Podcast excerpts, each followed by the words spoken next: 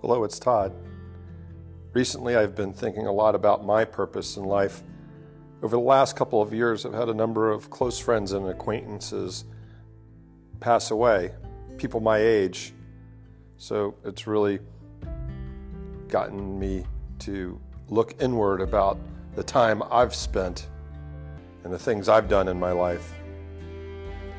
Jesus addressed this in Mark chapter 8, verse 34 through 38.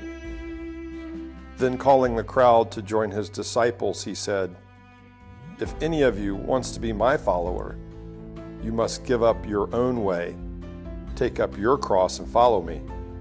If you try to hang on to your life, you will lose it. But if you give up your life for my sake and for the sake of the good news, you will save it. And what do you benefit if you gain the whole world but lose your own soul?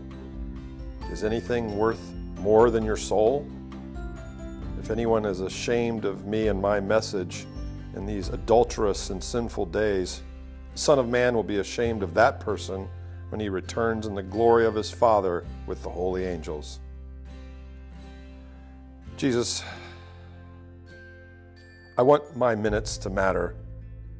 I don't want to lose sight of the big picture by focusing on momentary and everyday things. So please help me refocus. When I'm tired, please strengthen me. When living a comfortable life seems more appealing than following you unconditionally, please convict and correct me. Help me stop chasing.